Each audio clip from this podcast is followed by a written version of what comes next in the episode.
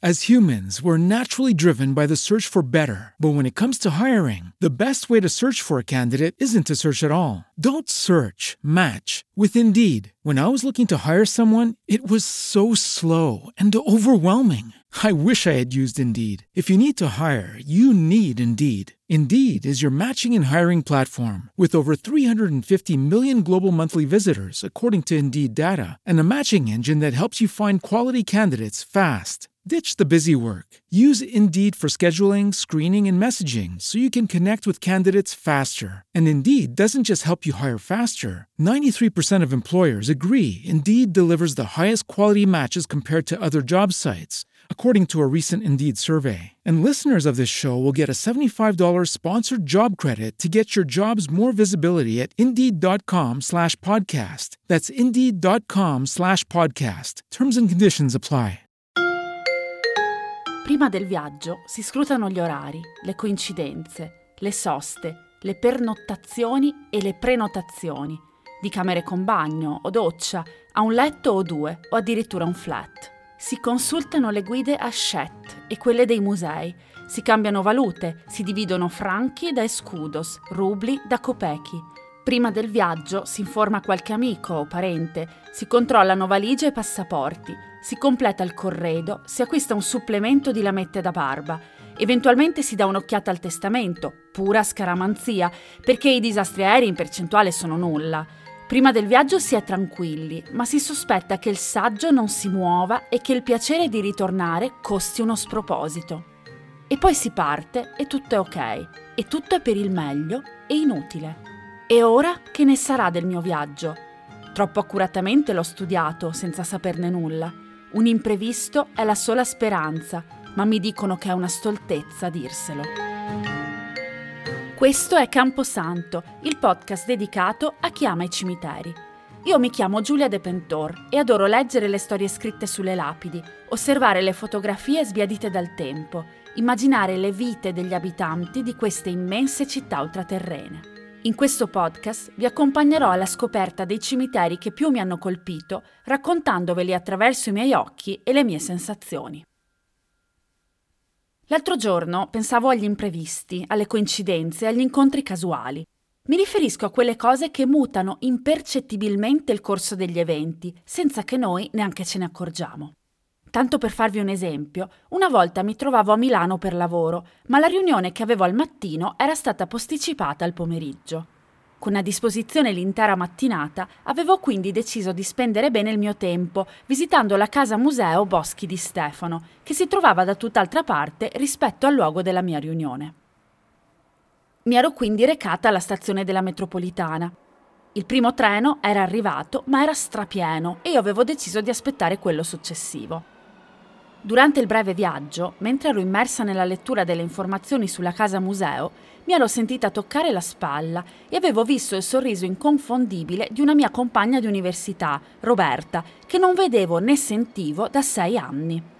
Dopo un breve abbraccio pieno di sorpresa e un veloce scambio di recapiti, lei era di fretta, ci siamo risentite con calma e abbiamo bevuto un caffè durante il quale abbiamo ripercorso i nostri anni nella Facoltà di Scienze Politiche di Padova e ci siamo aggiornate sulle rispettive vite. Ecco, mi riferisco a queste cose. Da quando ho iniziato a prestare più attenzione a questi piccoli avvenimenti, vi assicuro che ho apprezzato ancora di più quelli che mi sono capitati in seguito e ho iniziato a farmi tante domande. E se la riunione non fosse stata annullata?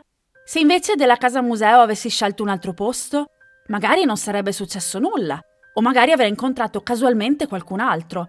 Quindi, se l'incontro con Roberta è avvenuto per una serie di coincidenze, quanti altri incontri sono rimasti nella dimensione delle cose che sarebbero potute accadere?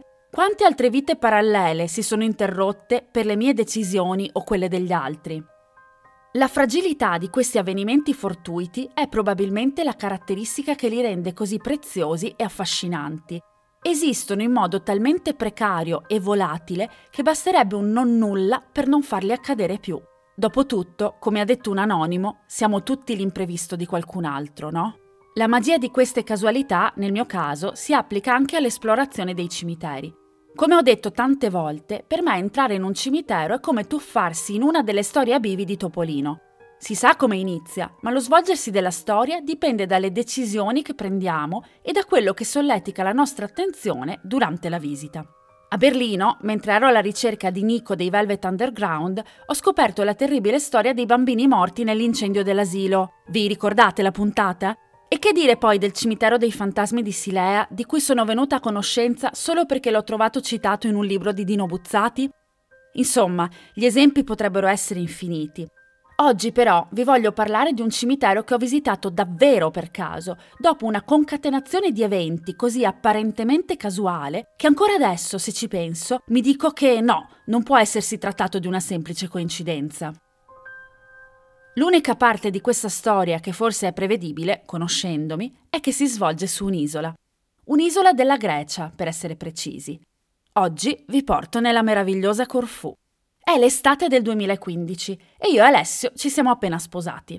Abbiamo scelto la Florida come meta per la nostra luna di miele, ma il viaggio, per questioni meteorologiche, viene fissato per novembre. Ci sembra strano non fare nulla per festeggiare il matrimonio, e decidiamo quindi di scegliere un'isola greca per una settimana di mare relax.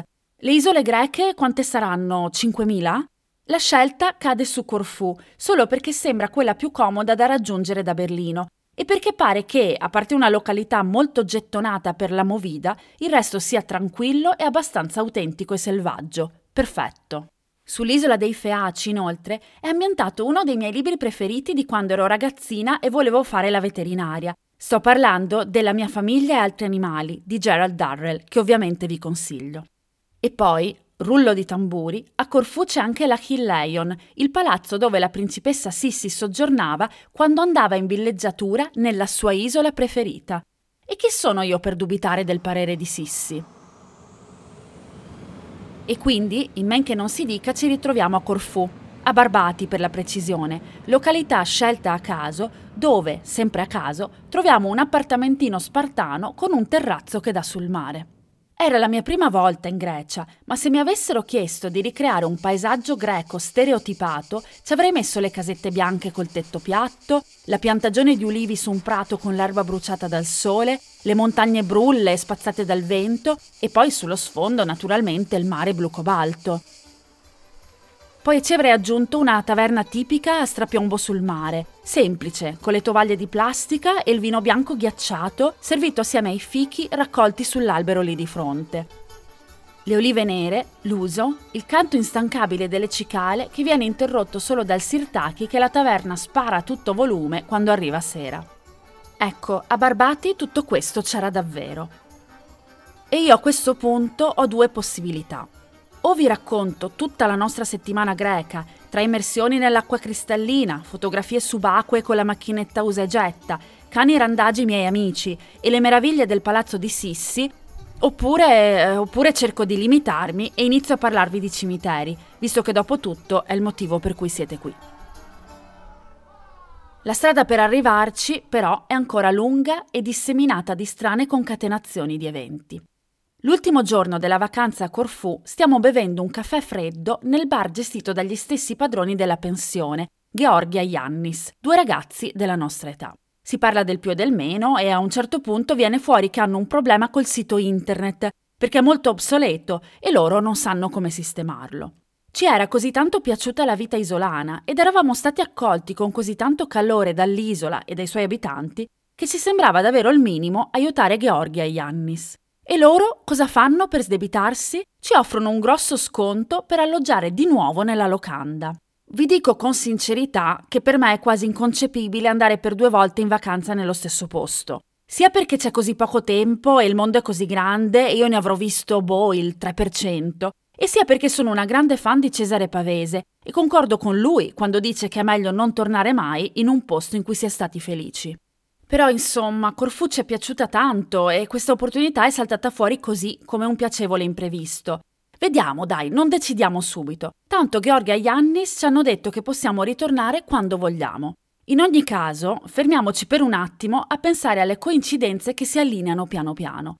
Isola scelta a caso, località scelta a caso, albergo scelto a caso, conversazione totalmente casuale con i padroni dell'albergo. Insomma, cerco di farvela breve. Alla fine, il giugno successivo, decidiamo di tornare a Corfù. La vita isolana ricomincia tra bagni, sole, cani, vino. Un giorno ci viene voglia di esplorare l'isola, che è abbastanza grande, e decidiamo di prendere il primo autobus in partenza da Barbati, senza informarci troppo. A Corfù città ci siamo già stati varie volte e quindi prendiamo l'autobus nell'altra direzione, destinazione Cassiopi. La strada percorreva il perimetro dell'isola inseguendolo in tutti i suoi tornanti. A un certo punto, dopo l'ennesima curva a gomito, ho visto altra terra fiorare dal mare, così vicina che sembrava di poterla toccare. Ho pensato che fosse un pezzo di Corfù messo in modo strano, o un isolotto di cui non ero a conoscenza, poi, controllando la mappa, ho scoperto che quella che stavo vedendo era l'Albania. Non era un'isola, non era neanche un lembo di Corfù, era proprio un altro stato. Pensate che lo stretto di Corfù, che separa le due nazioni, è largo appena due chilometri nel suo punto più stretto. Io non sono una nuotatrice olimpica, ma mi sono ritrovata a pensare che forse sarei riuscita a raggiungere l'altra sponda a nuoto. Ok, no, questo forse no. Però ecco, era per farvi capire che Grecia e Albania sono davvero molto vicine. Dopo mezz'ora arriviamo a Cassiopi, un antico villaggio di pescatori che è stato protagonista nel corso dei secoli di innumerevoli vicissitudini storiche e geografiche. Oggi Cassiopi è un centro turistico corfiota piuttosto importante e amato dai turisti. Anche se è pieno di negozietti e ristoranti, l'atmosfera è ancora autentica e ci sono tutte le caratteristiche tipiche del borgo marinaro. Il porto dove cenare e fare una passeggiata, un castello bizantino da visitare, una bella piazzetta colorata e chiassosa. Le strade della cittadina sono strette e allegre e piene di cartelli bianchi e azzurri. È tutto molto disordinato e divertente. Da ex studentessa di liceo classico, naturalmente io so leggere l'alfabeto greco. Prima di venire in Grecia pensavo addirittura che sarei stata in grado di parlicchiare. Invece, oltre a Calimera, Calispera, Efcaristò e sì che si dice no o viceversa, una cosa del genere che non mi ricordo, non sono riuscita a fare molto. Decifravo le indicazioni stradali, riuscivo a sillabare i nomi dei negozi, certo, ma non sapevo il significato di quello che stavo leggendo. Il bello era che quando ci provavo me la tiravo anche con Alessio, perché lui da ex studente dello scientifico ne capiva ancora meno di me. Tutte le diottrie perse sulle pagine del Rocci erano quindi state inutili? Perché non c'era nessuno in quell'isola disposto a complimentarsi con me sulla declinazione perfetta degli articoli determinativi, che ancora ricordo a memoria? O e to, tu, testu... No dai, questa ve la risparmio. Certo, da genio del male quale sono, non avevo considerato un piccolo particolare. Il greco che avevo studiato a scuola era quello antico, cioè praticamente come se un finlandese iniziasse a parlarmi in latino perché sarà più o meno la stessa roba dell'italiano. Voi lo capireste? Io credo proprio di no. In questa selva di alfa, beta, gamma, delta e di auristi c'è comunque stato un momento di illuminazione. A un certo punto, infatti, mentre ero distratta a guardare la vetrina di un bel negozietto artigianale, ho visto con la coda dell'occhio un'indicazione inequivocabile. Necrotafeio. Fermi tutti. Necro, necros, necros vuol dire morte. Impossibile sbagliarsi. Necros è un prefisso che viene usato anche in italiano corrente. Necrosi, necropoli, necroforo, necrofago, necrofobia. Etafeio sul momento non mi viene in mente, ma mi suona familiare. Epitaffio, tafofobia. Non ne conosco il significato, ma qui la morte c'entra di sicuro. Tiro Alessio per una manica e gli mostro il cartello. Un po' frustrato dal fatto che ormai era da giorni che fingevo di parlare greco, mi guarda un po' spaventato. La seguiamo questa indicazione? gli chiedo. Ma sei sicura che si tratti di un cimitero? Sì, sì, Necros è inconfondibile. Ancora una volta ostentavo sicumera e intanto pensavo: vabbè, oh, male che vada arriveremo all'obitorio. Cosa mai potrà voler dire Tafeio? Niente di pericoloso, no? Ero un po' preoccupata di perdere di nuovo la faccia, ma questa volta gli errori delle versioni sottolineati in blu dal mio povero professore del liceo avevano dato i suoi frutti. Necrotafeio significava proprio cimitero. Questa volta avevo indovinato. L'antico cimitero di Cassiopi fa parte del bellissimo complesso della chiesa ortodossa di Panagia Cassopitra, che nel corso dei secoli ha subito un destino così rocambolesco che vale la pena ripercorrerne brevemente le tappe. Premetto che le poche informazioni relative alla storia di questa chiesa le ho trovate sul sito internet della parrocchia, in greco, quindi vorrei ringraziare subito chi di voi si è offerto volontario per aiutarmi nella traduzione. Il vostro aiuto è stato davvero prezioso. L'area di Panagia Cassopitra era inizialmente occupata da un tempio dedicato al culto di Giove. Poi, al suo posto, vi era stata costruita una chiesa paleocristiana, rasa al suolo dai turchi e poi ricostruita dai veneziani durante il loro dominio. Infine, all'inizio del XVII secolo, gli abitanti di Cassiopi erano riusciti a riconvertirla nuovamente alla religione greco-ortodossa. Il fatto che questo complesso sia stato al centro di un periodo tanto travagliato ha nutrito il proliferare di molte leggende e storie sulla chiesa, che hanno reso Panagia Cassopitra una delle mete di pellegrinaggio più gettonate fino ai giorni nostri. La Madonna di Panagia Cassopitra è sempre stata considerata come la patrona dei marinai, che la pregavano prima di avventurarsi tra le insidie dello stretto di Cassiopi, quello che separa la Grecia dall'Albania. Ma non solo. Pare che l'icona argentata, conservata al suo interno, sia addirittura artefice di presunti miracoli. Tra i vari prodigi della Vergine di Panagia Cassopitra, quello più eclatante è stato registrato nelle cronache del 1530. Un ragazzo di Corfù era stato ingiustamente accusato di furto e come punizione i veneziani che all'epoca dominavano l'isola avevano deciso di accecarlo cavandogli gli occhi.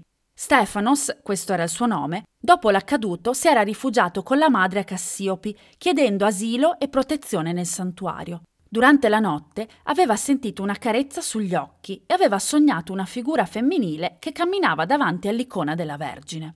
Al mattino, poi, si era svegliato gridando che ci vedeva di nuovo. La madre pensava che fosse ancora in dormiveglia e stesse sognando, ma poi si era accorta che non solo il ragazzino aveva di nuovo gli occhi, ma che avevano addirittura cambiato colore e da castani erano diventati blu. La notizia dell'avvenimento miracoloso ovviamente si diffuse in tutta l'isola e mise in una certa difficoltà i veneziani, che non solo avevano ingiustamente punito Stefanos, ma lo avevano fatto con una severità davvero sproporzionata e crudele. Dapprima cercarono di negare il prodigio, ma poi, di fronte ai risultati delle investigazioni ufficiali, furono costretti ad ammettere che quello che era accaduto era effettivamente inspiegabile. Si scusarono con Stefanos e finanziarono il rinnovamento del cortile della chiesa. Dovevano proprio rimediare alla pessima figura fatta. Pensate che l'avvenimento destò così tanto scalpore e Panagia Cassopitra divenne così famosa che vennero costruite altre chiese dedicate alla Vergine di Cassiopi. Ad oggi ce ne sono in varie città della Grecia, dell'Albania e ce n'è anche una a Gallipoli, in Puglia. Comunque, questa fama non bastò a salvare la chiesa dalla furia del sultano Solimano il Magnifico. La sua flotta, capeggiata dal corsaro Kahir al-Din Barbarossa, attaccò l'isola nel 1537, accanendosi in modo particolare sulla cittadina di Cassiopi, che venne completamente rasa al suolo. La chiesetta di Panagia Cassopitra fu profanata e saccheggiata di tutti i preziosi ornamenti. Indovinate, quale fu l'unica cosa a salvarsi? Proprio l'immagine della Vergine miracolosa. Si trova testimonianza di questo avvenimento nel diario del barone Saint-Blancard, che all'epoca era a capo dell'armata francese che combatteva accanto all'esercito turco nelle guerre contro i veneziani. Il barone si era recato a Cassiopi tre giorni dopo l'assalto per controllare la situazione e si era trovato di fronte lo scenario apocalittico della città annientata e del santuario distrutto. Tra le macerie, l'unico oggetto che ancora era al suo posto era proprio l'icona della Vergine. Ascoltando le storie che giravano attorno alle ragioni dietro a questo fatto singolare, il barone scrive nel suo diario che a quanto pare i soldati non avevano più osato toccare l'icona dopo che uno di loro, nella foga del saccheggio, aveva cercato di rimuoverla dall'altare ed era rimasto istantaneamente cieco. Leggende e presunti miracoli a parte, da allora la chiesa è stata ricostruita e ha subito diverse riconversioni. L'icona della Vergine salvata dal saccheggio ha cambiato diverse sedi nel corso degli anni e finalmente è tornata a casa solo nel 1967. Viene portata in processione per le strade di Cassiopi l'8 maggio e il 15 agosto di ogni anno. Trovarmi qui di fronte, guardare la semplice facciata di questa chiesa e pensare a tutto quello che è successo qui mette i brividi. Riesco quasi a vedere l'esercito dei 25.000 ottomani che sbarca e distrugge e uccide tutto quello che incontra. Oltrepasso il grande arco di pietra con le campane che sormonta l'entrata e la sensazione di disagio si dissolve. Davanti a me c'è una specie di galleria vegetale di glicini che ondeggiano nella lieve brezza tiepida e creano giochi di luce e ombra. Il cortile antistante alla chiesa è un giardino rigoglioso ricco di piante che crescono libere e lussureggianti. Riconosco alcuni alberi da frutto di mandarini e limoni, qualche palma e addirittura degli abeti. La facciata di Panaghia Cassopitra è spoglia e bianca e sembra quasi sproporzionata. Pare che ogni stravolgimento storico abbia aggiunto un particolare alla struttura. Ci sono una terrazzina tipicamente veneziana, un rosone, una targa completamente in latino, un orologio che sembra contemporaneo e ben due entrate una accanto all'altra. L'insieme è disordinato e allegro e continua con solennità all'interno, dove tra colori accesi, icone bizantine e cattoliche e particolari dorati risplende argentea l'icona della Madonna, attorniata dagli antichi affreschi che si sono potuti conservare. Il miscuglio di stili, religioni e suggestioni è sorprendente e l'immagine che mi viene in mente è quella delle scale labirintiche di Escher. Sulla destra si apre un porticato dove si trovano alcune tombe, nelle quali riposano con molta probabilità i preti ortodossi che hanno condotto la comunità di Cassiopi. Ma queste sepolture sono solo un preludio del necrotafeio, il cimitero, che si nasconde dietro un cancello di ferro battuto. Quando entro nel Campo Santo sono trepidante le coincidenze che mi hanno portato fino a qui sono state così casuali che mi sembra quasi che sia stato il cimitero a trovare me e non viceversa. Chissà che cosa mi vuole raccontare. Le informazioni a mia disposizione, sia nel 2015 sia oggi, sono pressoché nulle, quindi sono costretta a osservare e fare delle ipotesi.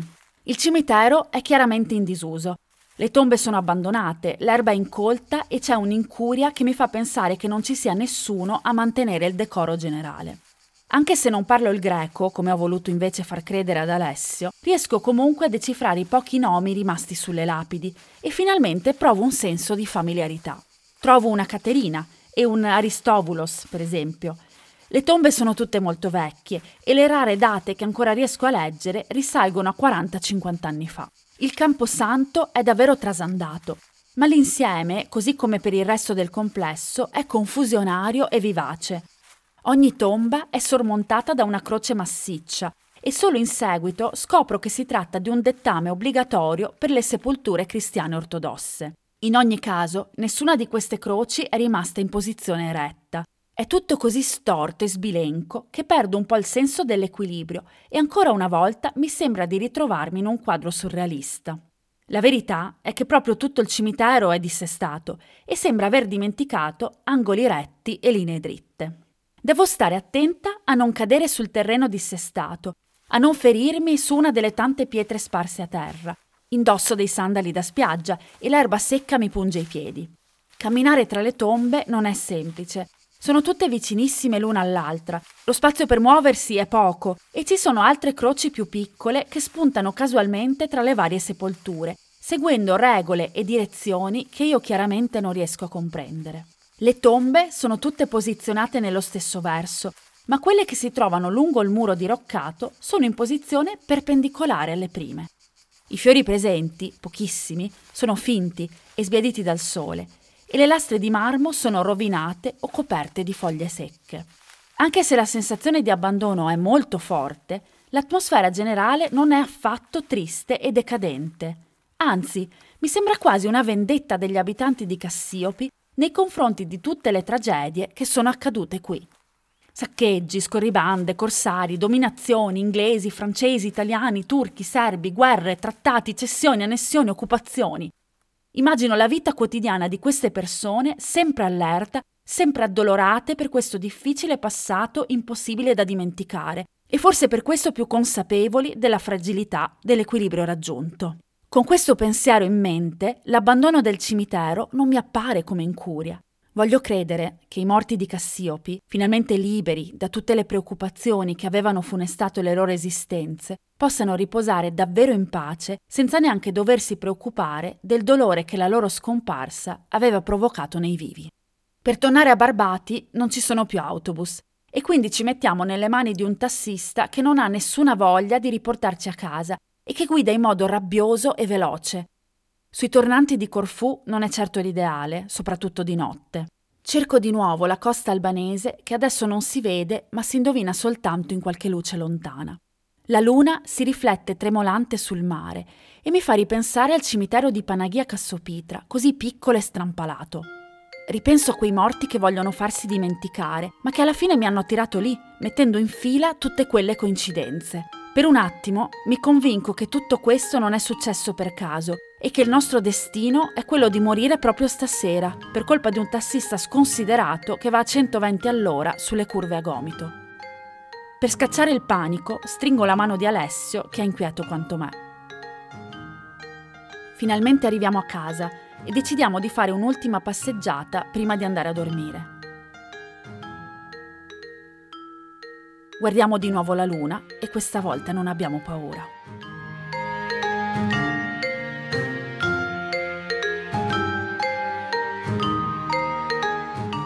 Avete ascoltato Camposanto, un podcast scritto, prodotto e condotto da me, Giulia De Pentor. Vorrei ringraziare tutte le persone che mi hanno aiutato con le traduzioni dal greco. Il vostro aiuto è stato davvero prezioso. La poesia che ho letto all'inizio dell'episodio è Prima del viaggio di Eugenio Montale. Se Camposanto vi piace, vi ricordo che potete sostenermi con un caffè virtuale su Kofi. Tutte le indicazioni sono nel mio sito. Anche per oggi io ho finito. Ci sentiamo la prossima settimana. Ciao!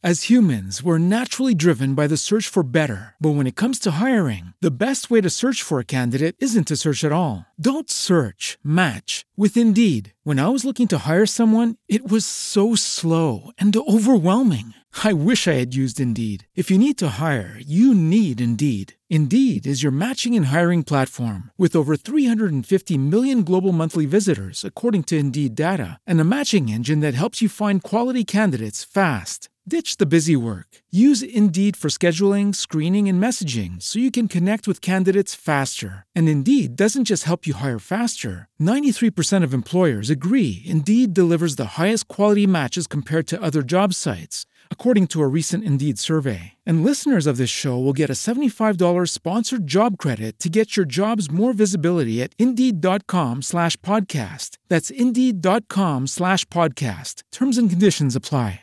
Prescription products require completion of an online medication consultation with an independent healthcare provider through the LifeMD platform and are only available if prescribed. Subscription required. Individual results may vary. Additional restrictions apply. Read all warnings before using GLP 1s. Side effects may include a risk of thyroid C cell tumors. Do not use GLP 1s if you or your family have a history of thyroid cancer. If you've struggled for years to lose weight and have given up hope, did you know you can now access GLP 1 prescription medications at trylifemd.com? We're now offering eligible patients online access to GLP 1s, the breakthrough prescription medication that can help you lose body fat and weight. Listen to what people are saying. It's fun to put on jeans that you couldn't get into six months ago.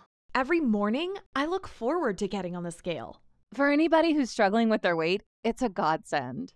And here's the best part your insurance may cover 100% of the cost of your medication. So go to trylifemd.com to have your eligibility checked right now. Get started today at trylifemd.com. That's T R Y L I F E M D.com.